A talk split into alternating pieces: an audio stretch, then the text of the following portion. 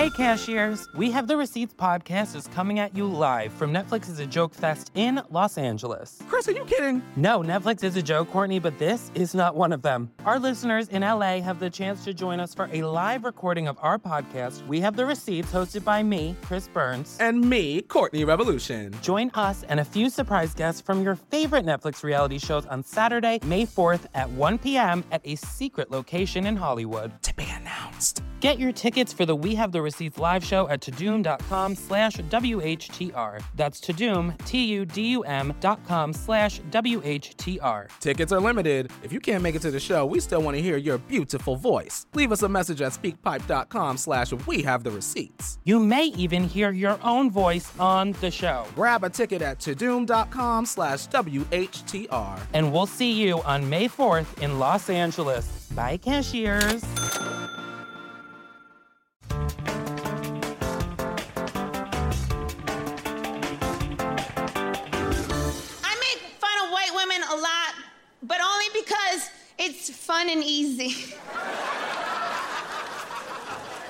You know, and, and white women, we blame a lot of stuff on white men. We blame a lot of stuff on white men, which I think is a little bit crazy because we did make you.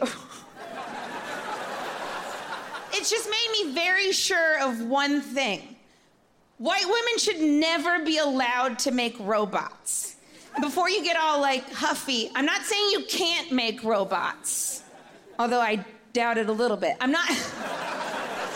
I'm just saying you should never be allowed to make robots. Because if robots get out of hand and just start taking over everything and being real evil, white women will be like, well, I don't know, I just love them.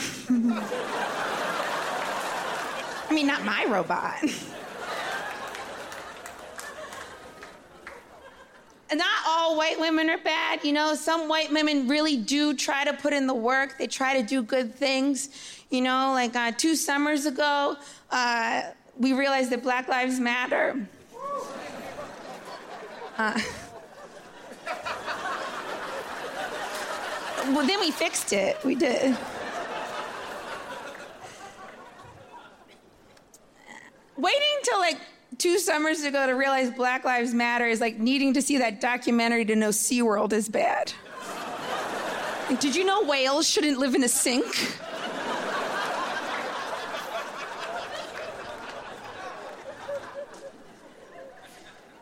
But white women, they really put in the work. You know, we protested, we made signs, we really tried. But then something terrible happened to a lot of white women. Something terrible happened to us. Some of us realized that we've actually been racist this whole time. We were shocked. We were so shocked, we pulled our purse closer.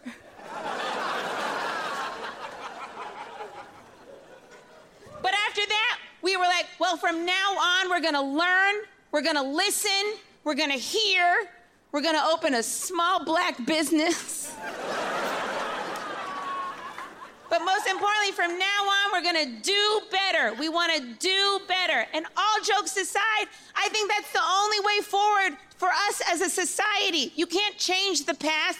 All you can do is better moving forward. And I think that's what we should try to do.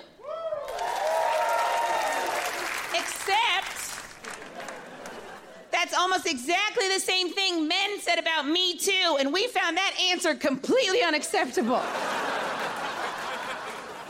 Men were like, us? The whole time? Well, from now on, we're gonna learn. We're gonna listen. We're gonna hear. We're gonna open a small black business. But most importantly, from now on, we're gonna do better. We wanna do better. And we were like, no, not good enough. You all have to die. It doesn't matter what you did. You could have raped somebody or accidentally whispered into a boob. It's all the same. And you have to die. Me Too was the worst run movement I've ever seen. We ran Me Too like Amelia Earhart.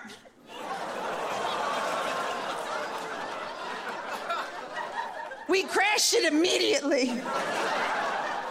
It should have been a conversation. We needed to have a conversation about these things, and you weren't even allowed to ask questions. And I know men had questions because I had questions. Like, I'd hear some women say something that was a me too, and I'd be like, hey, the thing that you just said is a me too is actually the thing that I like.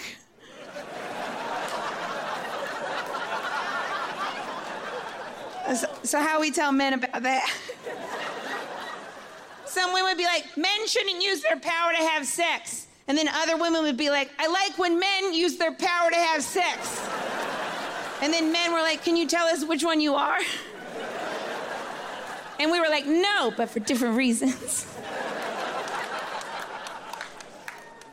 Some women would be like, This man, he hit on me at work. It made me uncomfortable. That's harassment. It's like, Okay, so do you want no one to hit on you at work?